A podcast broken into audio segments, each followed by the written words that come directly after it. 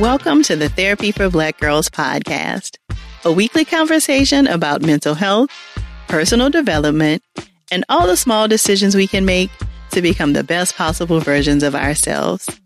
I'm your host, Dr. Joy Harden Bradford, a licensed psychologist in Atlanta, Georgia. For more information or to find a therapist in your area, visit our website at therapyforblackgirls.com. While I hope you love listening to and learning from the podcast, it is not meant to be a substitute for a relationship with a licensed mental health professional.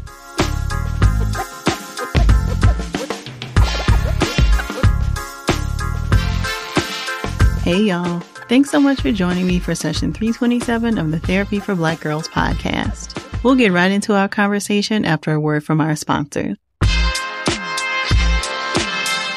The reviews for Sisterhood Heals are rolling in, and I simply cannot stop smiling.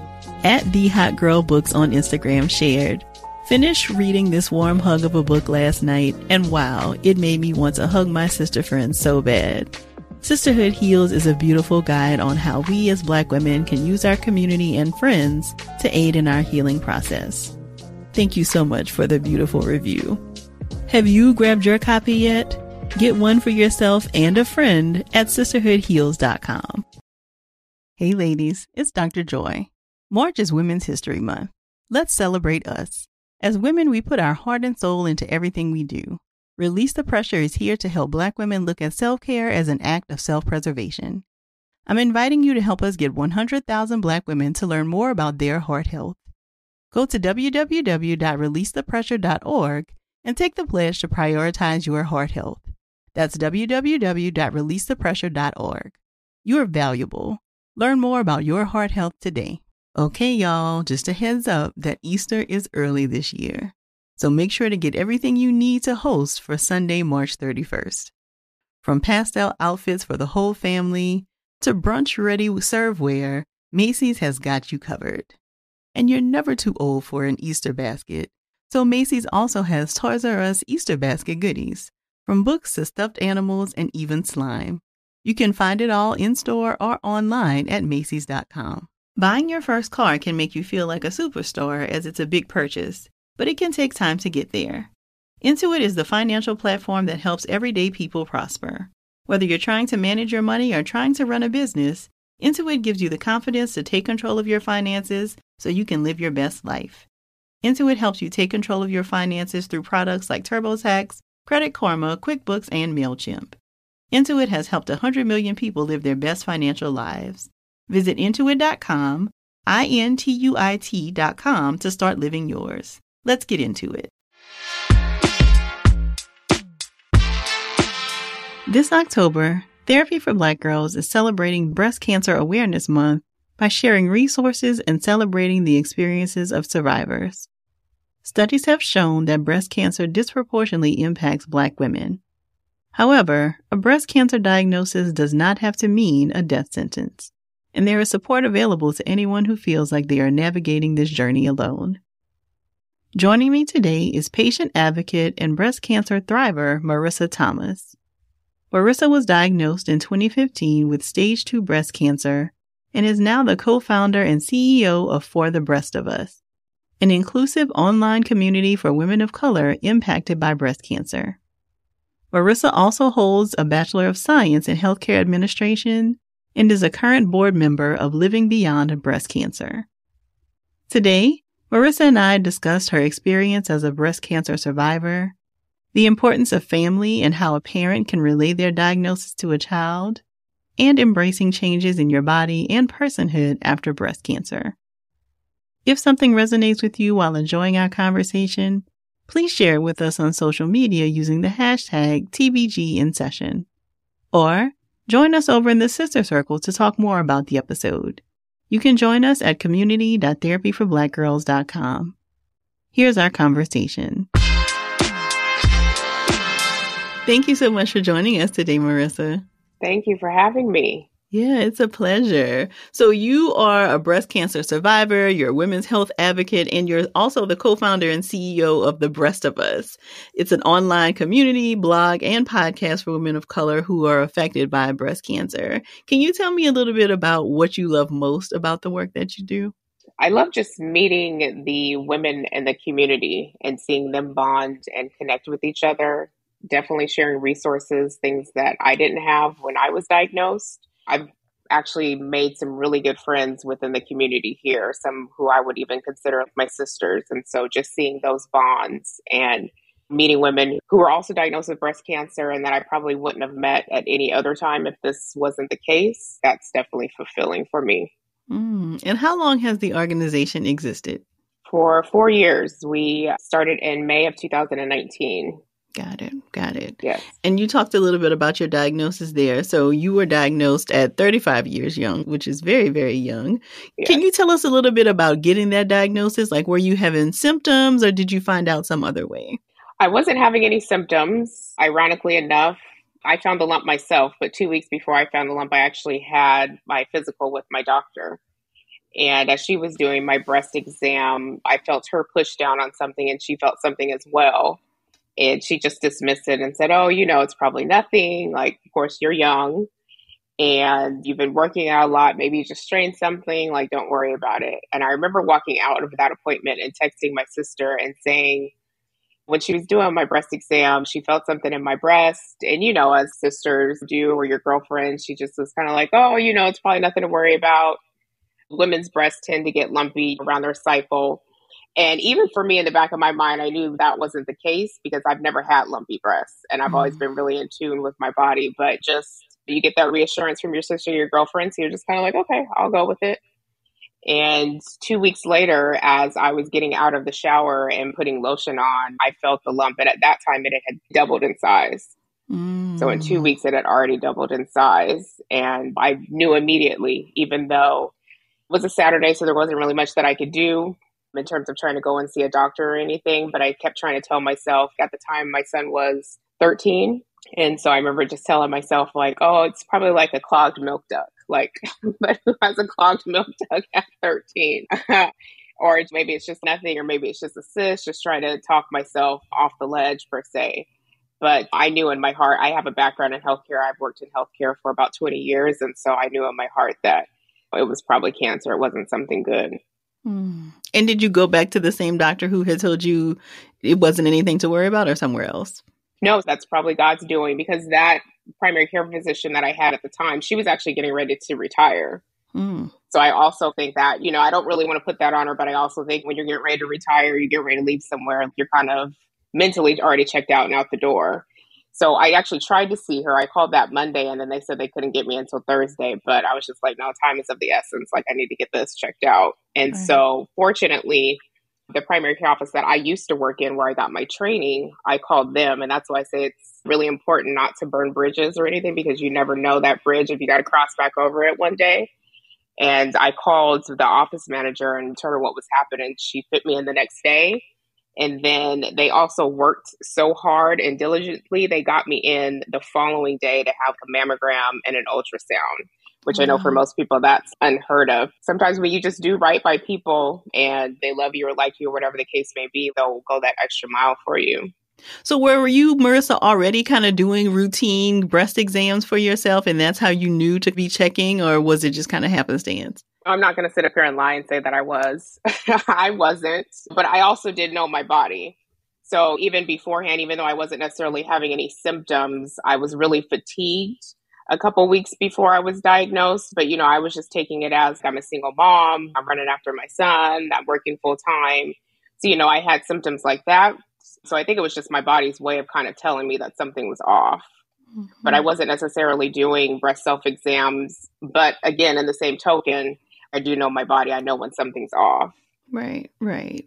So I would imagine that lots of complicated feelings come up after a diagnosis. Can you talk mm-hmm. to us mm-hmm. a little bit about some of the things that came up for you and anything that maybe shocked or surprised you?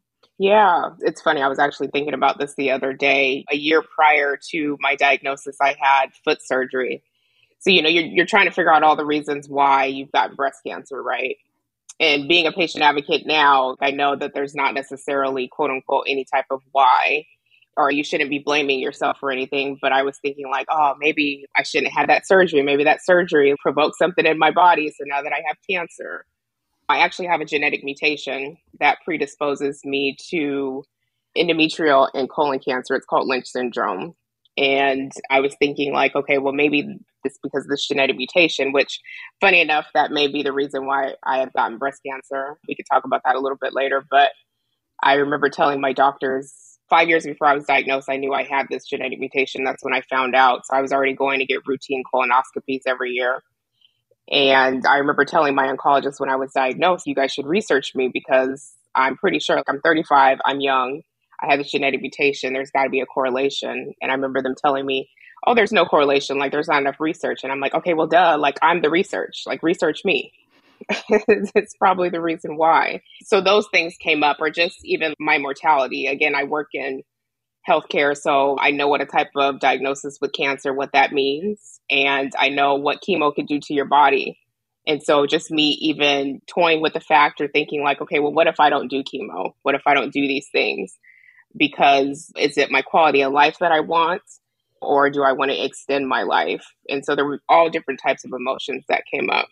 So you mentioned that you found out about the genetic mutation five years before the diagnosis. Was that just mm-hmm. through another doctor's appointment? How did you find out about that? So I found out through my dad. My dad had colon cancer, and a lot of his siblings were popping up with different types of rare cancers. My dad actually had colon and skin cancer, and his doctor told him that he should have genetic testing and he had the genetic testing and that's how it came out saying that he had lynch syndrome. And so because his was positive they told him your kids should get genetic testing your siblings and then that way we can be proactive about your health. It's one of the biggest things i want to empower black and brown people in general to be able to get genetic testing so that way they can be proactive and just be more aware of like if you have this genetic mutation or just aware of your genetics in general so that way even if you don't have it you can at least pass down to your kids and they can be more proactive with their health. Mm. so tell me more about genetic testing marissa. Is this something that is covered by insurance and do you just go to your like your regular primary care doctor or somewhere special? So you go and see a genetic counselor. You can get a referral from your primary care doctor or you can search for one yourself depending on your insurance is whether it's covered or not. I do know just now being in the advocacy world with black and brown people, it's really hard to get it covered, but more and more insurances are starting to cover it now. So I would just say definitely do your research, find out if your insurance covers it. Maybe find a genetic counselor or clinic where they can cover, you know, or subsidize some of the cost. I know where I went and had my genetic testing at, my insurance did cover it, but the place that I had genetic testing, they actually covered it 100%, whether your insurance covered it or not. They'd put it through your insurance, and then if it wasn't covered, they would still cover it because they just felt like it was important for people to get genetic testing. Got it. Got it. So, you know, I'm sure both based on your professional background and just sounds like your personal experience, it sounds like you went headfirst into researching, like, okay, what's happening here? What do I need to do? So, can you tell us a mm-hmm. little bit about all the things that you researched, maybe in terms of treatment, and then maybe how you made a decision whether or not to try chemo? Sure. So, some of the factors that I had was first off, determine the type of surgery I wanted, if I wanted to have a lumpectomy or a mastectomy. So, a lumpectomy is where they just remove the tumor in your breast and then reshape your breast. Mastectomy is where they remove your entire breast. Again, I was at the age of 35. I've always loved my breasts. I'm not going to be ashamed about that. And I just mentally couldn't see myself removing both of my breasts. And, you know, I tell people like that's a personal decision for you, whether that's something that you want to do or not. For me, I just at the time wasn't mentally ready to remove all my breasts. I just felt, it just shocked me to my core to even think that was even a possibility for something to do. So I decided to go with a lumpectomy. Actually, had two doctors tell me that I should have a mastectomy just because of the type of breast cancer I had was very aggressive and I was completely against it. And the doctor that I was working for at the time, when I was telling him about it, and you know, always gives me really good advice, he said, Well, you should ask your oncologist if you had a mastectomy, does that mean that you don't have to do chemo? Because then if you don't have to do chemo, maybe that'll help you make the decision on the type of surgery that you have to have. And I asked my oncologist that, and he said, No, your cancer's so aggressive, you would still have to do chemo. And I'm just like, Okay, then why are we removing my breast then, if mm-hmm. that's the case? And so I decided to do a lumpectomy. And I remember when I came out of surgery, the surgeon telling me, I'm actually glad that you decided to just have a lumpectomy because we removed the tumor at whole. We got clear margins, meaning that there was no other cancer that had spread throughout my breast or my lymph nodes. And she's like, you know, and I just put you back together. So my advice for people is definitely do your research and do whatever you feel is best for you because at the end of the day, you're the one that has to live with that decision. Mm-hmm. More from our conversation after the break.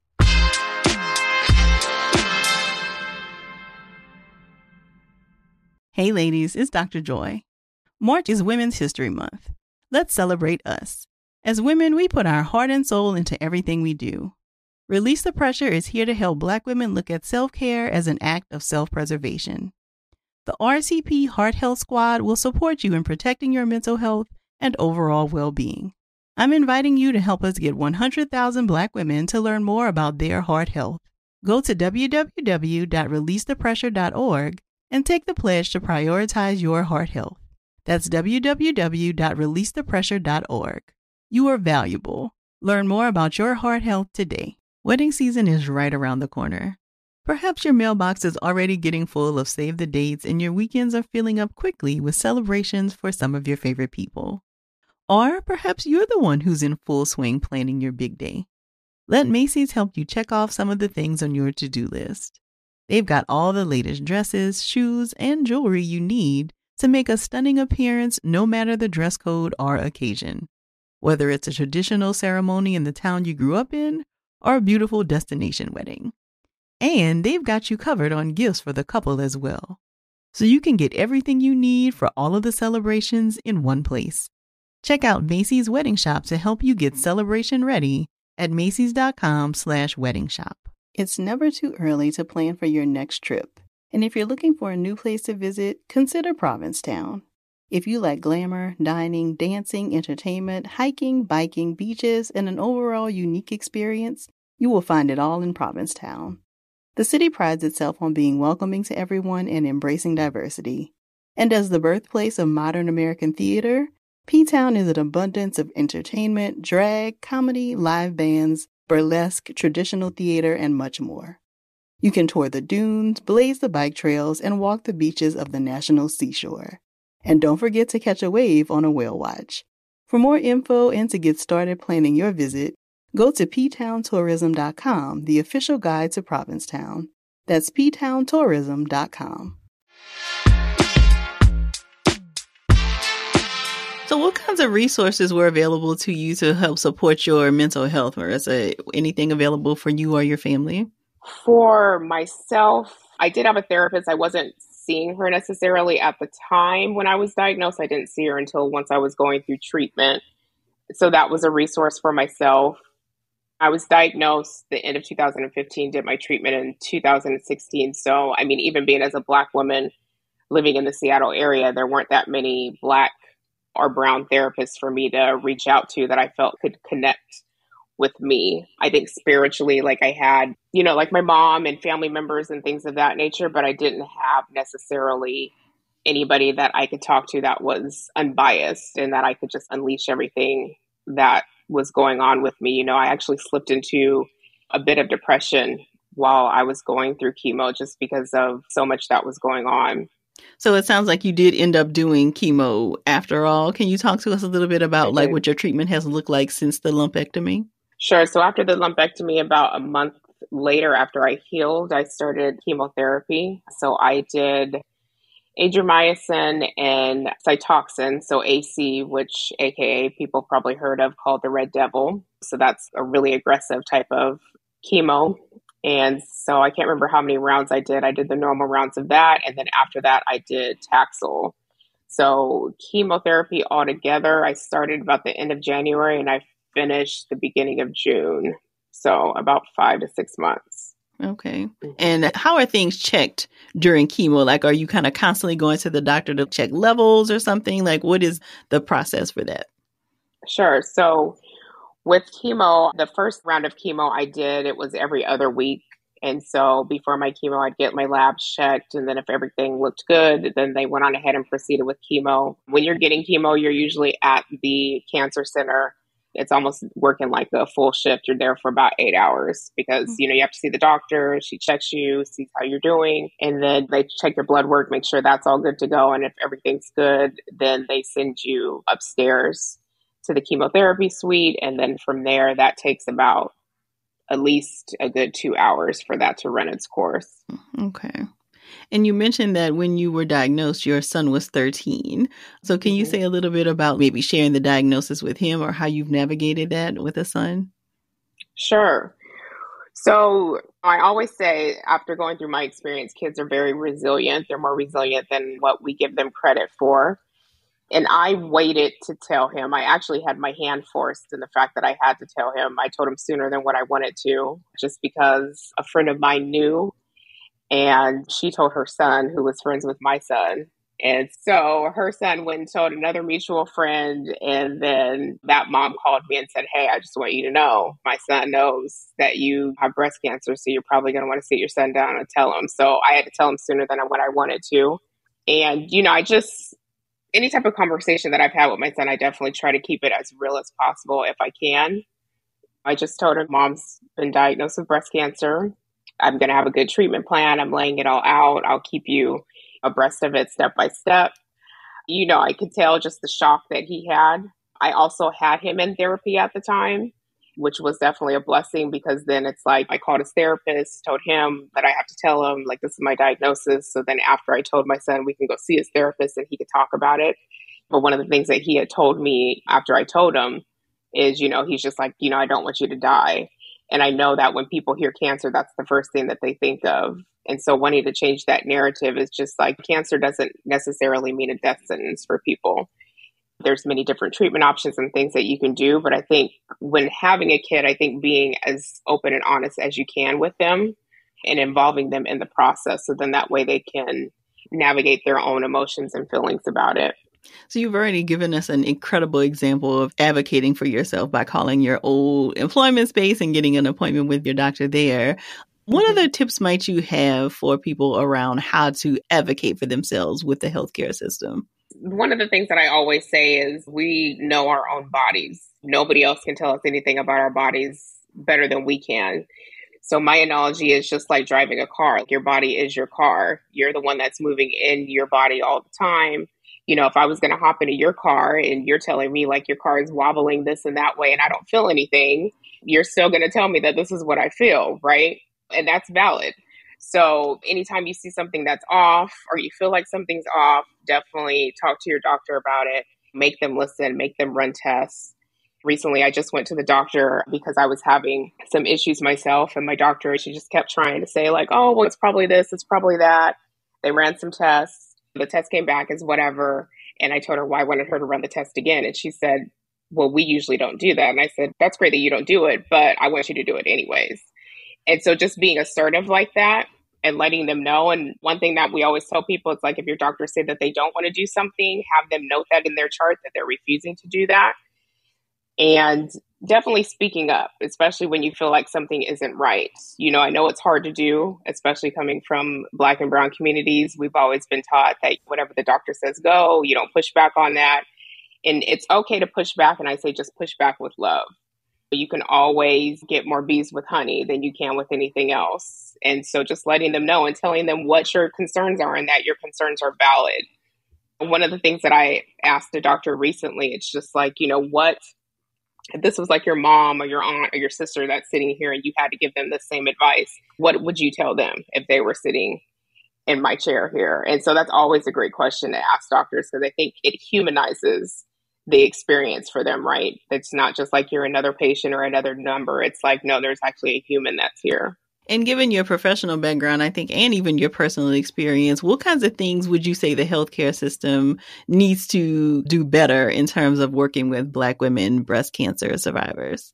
Definitely putting more of us that look like us there that definitely brings down the wall and it's a comfort level. You know, at a recent appointment that I went to, the whole team that walked in, it was all black. And I remember saying to them, Oh, I just love all this black girl magic right here. Okay, let's get into my appointment.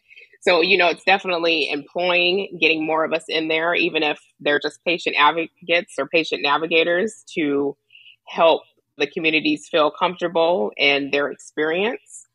Definitely listening to any concerns that we have and not dismissing those concerns or just saying, okay, well, let's wait, like actually taking heed to what's being said.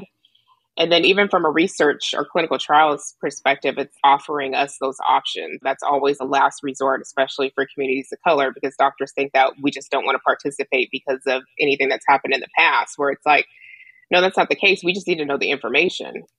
Be fully transparent with us. I mean, not even just with clinical trials, I would just say with doctors in general. Tell us all the information. Tell us what it is that you would want us to know and break that information down to us so that way we can understand. Don't throw a whole bunch of medical jargon towards people. You know, people like me who work in the healthcare system, I can understand that. But someone like you or anybody else, if I'm just spitting a whole bunch of medical jargon at you, you're going to look at me crazy. Like, what are you talking about? Mm-hmm. So, making sure that the language that you're using is digestible for everybody. And one of the things that I love with one of my doctors at the end of my appointment, she always goes, have I asked you all your questions? Is there anything else? And do you understand what it is that I said? Because then that makes you think about it like, okay, well, maybe I do have a question here. Let's circle back to this. So, those would be some of my advice that I feel like healthcare providers can do better. Mm-hmm. Great insights there. So you mentioned already that chemo appointments sometimes can be like a full day, like eight hours. I would imagine that recovery is often difficult. Can you talk mm-hmm. a little mm-hmm. bit about what it's like to transition back into your life, maybe after a round of chemo? Like, what is that recovery process like? Yeah. Well, it's hard. And I mean, even now, what am I about seven years out now? You know, you never go back to where you were. I still have some side effects from chemo and the treatments that I've had and one of the things that I try to tell people is just take it one day at a time. One day can be easier than the other. And just also realizing for survivors or people who are going through cancer treatment, realizing that you may not get back to the person that you were before, and that's okay. You can always look in the mirror and mourn that person that was, but then embrace the new person that you are now. And with me, like I said, with chemo, mentally, I had a whole bunch of different things that were going on and then also just the physical changes and realizing that is only temporary. But then once you get on the other side even though it looks different it'll still be okay. So what kinds of things have been most helpful for you kind of managing your mental health throughout this process? Definitely talking to a therapist and just talking to somebody that's unbiased that i can get everything out that's inside that i can't necessarily talk to friends or family with. So that's helped also leaning into the women in the community and just sharing experiences and knowing that I'm not the only one that's going through some of the things that I have been going through, that there's other people that can understand and relate. So those things have been able to help. And then just also spiritually talking to God and asking Him questions or having Him help direct me or figure out some things that are going on in my life to help me with what I call the term that we call it as survivorship. It's just navigating survivorship. Is there anything you wish you would have known before your diagnosis? I actually wish I would have known that there were different types of breast cancer. That's one thing that I wish I would have known. And also, even now, hearing when people say, Oh, you were so young when you were diagnosed, there's women who are younger than me that have been diagnosed, and realizing that we're out there and not to feel ashamed about being sick. I think that was another big thing for myself as being a single mom or a woman. I think a lot of people within communities of color in their households were all taught being sick is like shameful, like that's form of weakness, and realizing that no, it's okay. It's okay to sit down and take a rest and take time for yourself. Can you say a little bit more about how more information about the different kinds of breast cancer might have been helpful to you?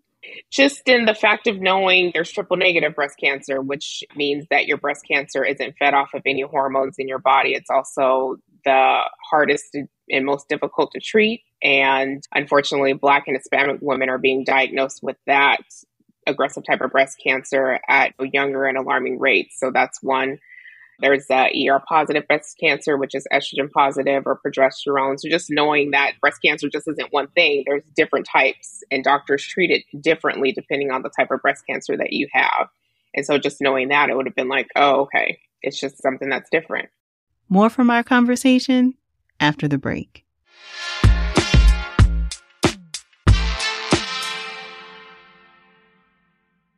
Hey, ladies, it's Dr. Joy. March is Women's History Month.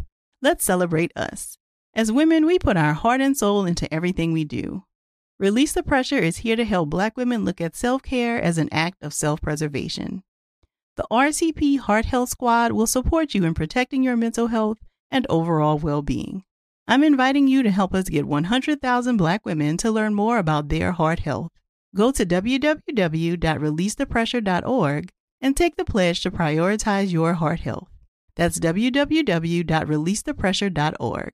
You are valuable. Learn more about your heart health today. You never know who's following in the footsteps of great women in science like Katherine Johnson, Mae Jemison, and Dr. Kizzy Corbett. So Macy's is proud to join Girls Inc. to empower a new generation of leaders now during Women's History Month. Throughout March, you can help fund STEM and college and career readiness programming for girls when you donate online to Girls Inc. or round up your purchase. And don't forget to shop women owned and founded brands like Kylie Cosmetics, NuFACE, and Better Not Younger. Learn more and celebrate the creative power of women now and all year round at macys.com/purpose. It's never too early to plan for your next trip. And if you're looking for a new place to visit, consider Provincetown. If you like glamour, dining, dancing, entertainment, hiking, biking, beaches, and an overall unique experience, you will find it all in Provincetown. The city prides itself on being welcoming to everyone and embracing diversity. And as the birthplace of modern American theater, P Town is an abundance of entertainment, drag, comedy, live bands, burlesque, traditional theater, and much more. You can tour the dunes, blaze the bike trails, and walk the beaches of the national seashore. And don't forget to catch a wave on a whale watch. For more info and to get started planning your visit, go to ptowntourism.com, the official guide to Provincetown. That's ptowntourism.com. you've already talked a little bit about how the Breast of Us has been healing for you being a part of that community. Can you say a little mm-hmm. bit about how it's helped you both while you were in the hospital and even now?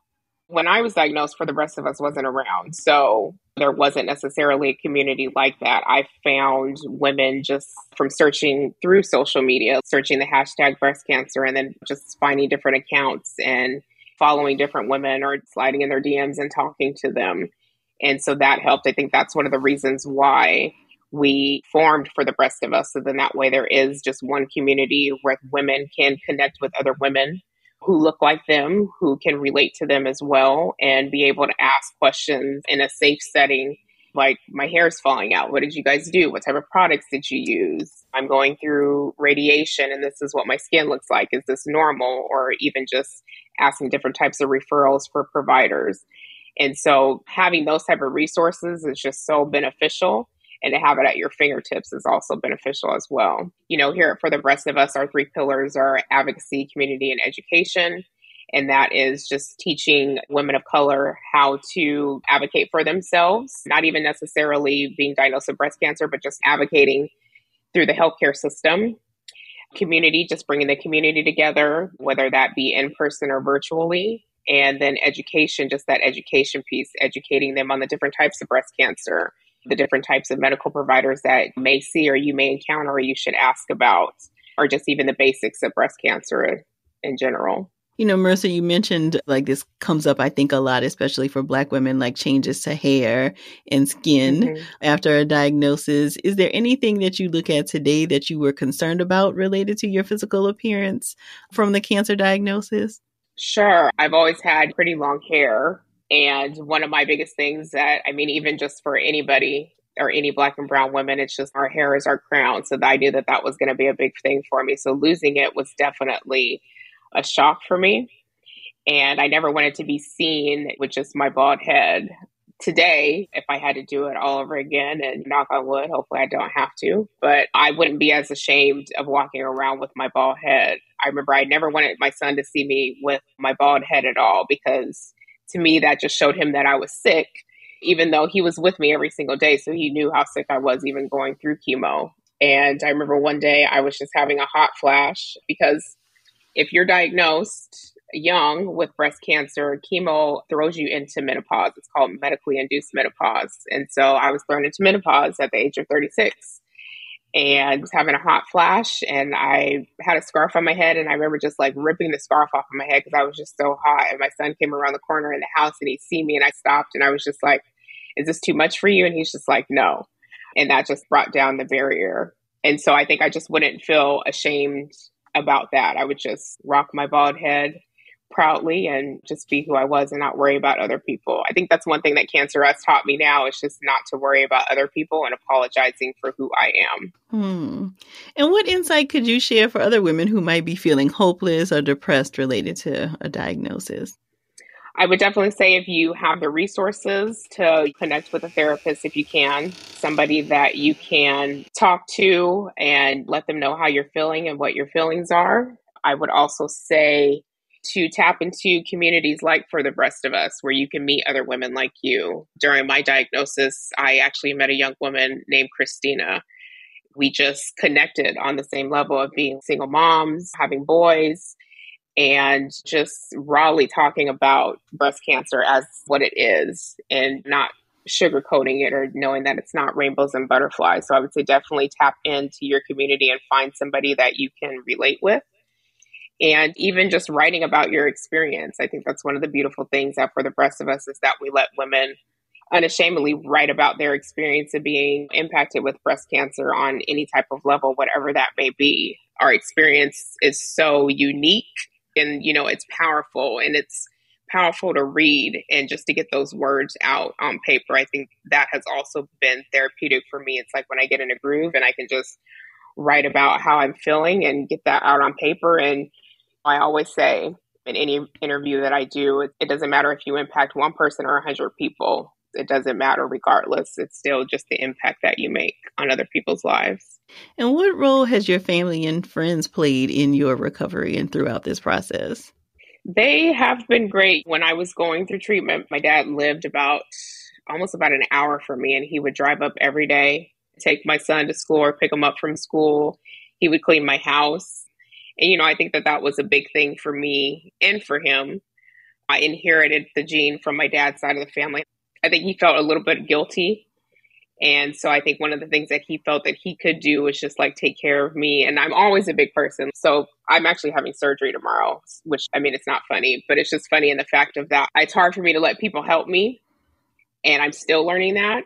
And so you know, I think even for him and for me, having him there, just letting him help me wash my dishes or do, you know, those type of things. It's like, okay, letting people do for me. My son, like I said, he was resilient. He was always there. So, I mean, even now when I'm going in and I'm having a procedure or whatever, I could just tell him, he'll ask me questions and I let him ask whatever he wants to ask and we just let it be there. My friends and family, they all rallied around me. My sister, snuck and made an email address for me so then that way people could email me while I was going through surgery and treatment, which I think is a great idea. That way you don't have a lot of people calling you or texting you. They could just email you, send you a love note, ask you how you're doing, tell you that they're thinking about you, but you don't have to worry about your phone going off. So that's a great tool for anybody that's listening to be able to do. And, you know, I think they all just rallied around me and then just listened and also realized I think it's a big thing for your caregivers or family and friends to realize is that you'll never 100% understand what somebody that was diagnosed with cancer what they're going through. And you don't need to pretend and act like you do understand what's going on but just being there and being a listening ear or a helping hand when you can. My best friend would come over to my house when i was really sick going through chemo and she would just sit on my couch and we wouldn't say anything and that was the best thing i don't need you to say anything i don't need you to tell me that it's going to be okay i just need you to sit here and she would just sit there You've referenced several times how hard it was for you to like allow people to help you or even asking for help. And I would imagine many people who are listening to this conversation might struggle with something similar. Can you share mm-hmm. what kinds of things have been helpful to you to kind of get out of your own way and allow people to step up for you and kind of be there for you? Yeah, I think just me taking a step back myself, people even calling me out on it, or if they just know me, just doing whatever it is that they know that I want or I need in that moment. And realizing that people want to help, and so I should just allow them to. allow them to have that space because that's their way of showing love. And we all want love. We all want to embrace it and take it in. And so if their way of showing love is doing for me, then I need to be able to let them do that. So it's something that I remind myself of. Mm-hmm. I'm also curious have you done any testing with your son given the family history and genetic concerns?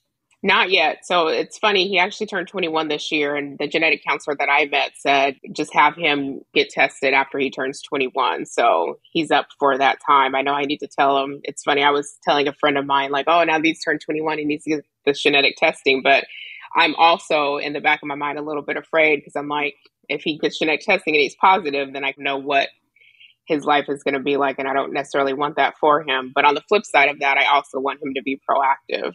Yeah, I am curious when you do genetic testing, if it is positive that, you know, like, okay, something could happen, do they mm-hmm. make decisions or make recommendations for you to like start certain treatments to prevent any cancers from developing?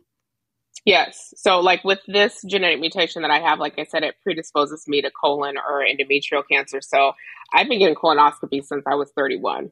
Hmm. And I know people listening, it's probably crazy for them to hear. And I know some people are like, oh my gosh, I can't even fathom it. But for me, it's just second nature. I know every year around Thanksgiving, I'm getting a colonoscopy. It just, it is what it is. Once you are positive with a genetic mutation, then they have guidelines of certain tests that you should get done. So, certain types of blood tests, certain types of ultrasound, imaging. If you need to go be followed by a certain specialist, like with the endometrial predisposition to the endometrial cancer, like I have to go see a special OBGYN just because then they know what type of test and what to look for, which is great. So it's great to have that because then they know if you're coming in with this symptom, then they're not just necessarily playing the guessing game. They're just like, okay, well, these are the type of tests that we need to run. So let's go do that. Or they just know every year these are the type of tests that you need to have done. Make sure that you're getting those completed. Got it. Got it. Thank you for that information. So, can you tell us, Marissa, how you choose to honor people who have lost their life to cancer? Is there something special that you do? Well, my friend Christina, who I was talking about earlier, she was one of the first people that was close to me that passed away from cancer one of the things that I've, you know, chosen to do with honoring her is like on breastofus.com, we have a page that's dedicated to her and talks about our relationship. We call it uh, Christina's Corner. And then in stories that are posted on that corner are stories of Hispanic women, because Christina was Hispanic. So Hispanic women who were diagnosed with triple negative breast cancer and then also with metastatic breast cancer. So metastatic breast cancer is stage four cancer, it's incurable means that you will live with it for your whole life. Whether you have current symptoms or an active treatment or not, you'll always be living with stage four breast cancer. And so that was one way. For the Breast of Us, we have a cohort of women who we call baddie ambassadors. So they're women who live all across the country, diagnosed with different stages of breast cancer. They're all women of color. And just last year, one of our ambassadors, Sharon, passed away she had been with For the Breast of Us pretty much since we were founded. And one of the ways that we honored her is that we gave a scholarship to her daughter because she had a young daughter. And then also, she had a saying that said, In purpose, on purpose, living my best life. And so, with the permission of her family, we use that inscription on shirts that people can buy from our shop. And so, just wanting to uplift people's legacies, whatever those are. Last year, we threw our first sneaker ball. And at that ball, we had what was called a legacy room, which was an idea that I came up with that I loved. And it, if you just imagine, it's like walking through a museum, and in this room, hanging from the ceiling or up against the wall, are pictures of women who have all been diagnosed with breast cancer. And then the people who submitted these legacies, they put what that person's legacy was. And we had women who, you know, are still living in the community and some women who have passed away. And I think it's just important to realize what everyone's legacy is, what that is, and what type of legacy that you're wanting to leave, not even necessarily leave behind, but just even right now, what type of impact or legacy is it that you and I are leaving for people here? And so just wanting to uplift that and uplift women, especially women of color, uplifting our voices and what we're doing here within the breast cancer community because it's so important. So, where can we stay connected with you, Marissa? What is your website as well as any social media channels you'd like to share? Sure. So you can stay connected with For the Breast of Us. We are at breastofus.com. That is our website. Please go take a look, read the stories, share them. There's some beautiful stories on there, and we love for people to take a look and share them and read them. We're also on Instagram at For the Breast of Us, and we are on Facebook at For the Breast of Us as well.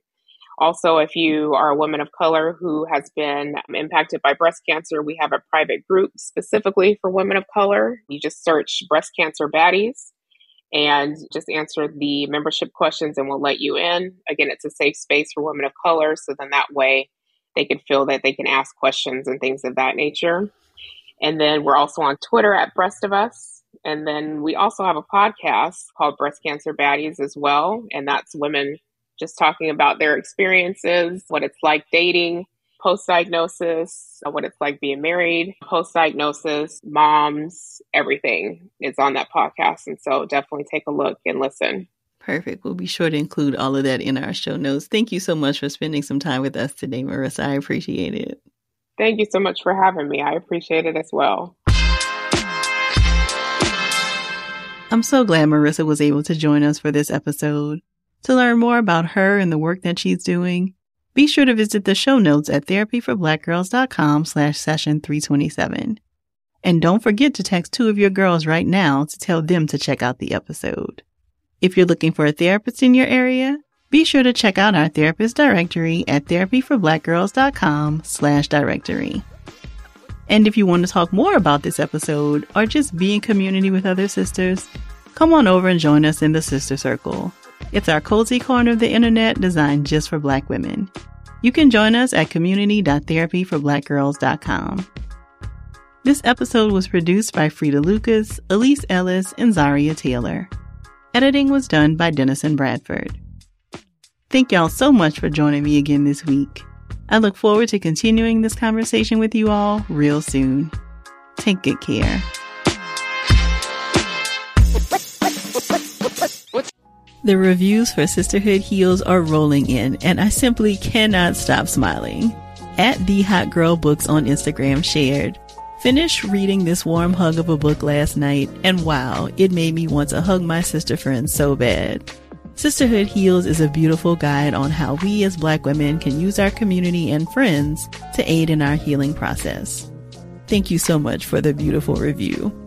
Have you grabbed your copy yet? Get one for yourself and a friend at sisterhoodheals.com. Hey ladies, it's Dr. Joy. March is Women's History Month. Let's celebrate us. As women, we put our heart and soul into everything we do. Release the Pressure is here to help Black women look at self care as an act of self preservation. I'm inviting you to help us get 100,000 Black women to learn more about their heart health. Go to www.releasethepressure.org and take the pledge to prioritize your heart health. That's www.releasethepressure.org. You are valuable. Learn more about your heart health today. Today's episode is brought to you by the American Society of Magical Negroes, a fresh satirical comedy about a secret society of magical black people starring Justice Smith, David Alan Grier, An-Li Bogan, and Nicole Byer. As an official selection of Sundance 2024, the American Society of Magical Negroes has been heralded by critics as an uproariously sharp-edged satire and a must-see. Only in theaters this Friday. Visit the American Society of Magical Negroes Film.com to get tickets now. Hey, debit card users, listen up. Discover has something especially for you. With Discover Cashback Debit, everyone can start earning cash back on everyday debit card purchases. You heard that right. Cashback on debit purchases because cashback isn't just for credit cards, it's time you also get some love. Oh, and I should also mention that this has no fees, period. Finally, the game changing checking account you deserve. Check out transaction eligibility and terms at discover.com slash cashbackdebit. Discover Bank, member FDIC.